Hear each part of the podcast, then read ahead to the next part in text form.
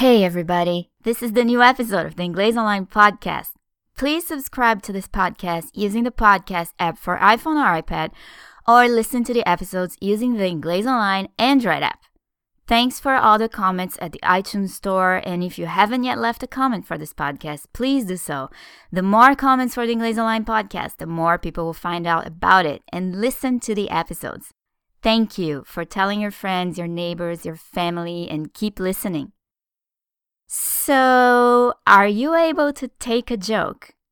When your friends are having a good laugh at your expense, are you able to join them and have a good laugh yourself? Let's be frank here. Some people are, and some people aren't. Some people are great at taking a joke. They're able to laugh it off and go on with their business and not hold a grudge. There are people, however, that don't do so well.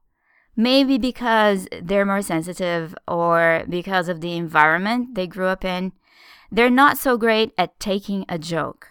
Some people feel hurt, and it's best not to make them the butt of any more jokes. Okay, so I've just used lots of idioms and collocations related to joking. Let's break this down and take a closer look at a few of them. My initial question was Are you able to take a joke? I'm actually curious, and I would like to hear from you guys if you're usually able to take jokes. That means, in general, that when you're the butt of a joke, you don't really care that much. That's the expression, butt of the joke. As you may or may not know, butt is a body part. It is our posterior, our derriere. That's a French word. Or, as people say in the UK, our bottom. When someone is the butt of a joke, that means that they're the object of ridicule with that joke. Whoever told that joke is making fun of that person. That person is the butt of the joke. So, if that person can, in general, take a joke, he or she will be able to laugh it off. Of course, there are jokes and jokes. Some jokes can go too far, and sometimes they're truly insults disguised as jokes. However, let's say we're talking about a good natured joke. Let's say your friend John is the butt of the joke. And let's say that John is the kind of guy who can take a joke. He's pretty chilled and has a great sense of humor. So when your other friends make a joke at John's expense, he doesn't care. In fact, he joins in and even laughs with them. John doesn't mind being the butt of the joke.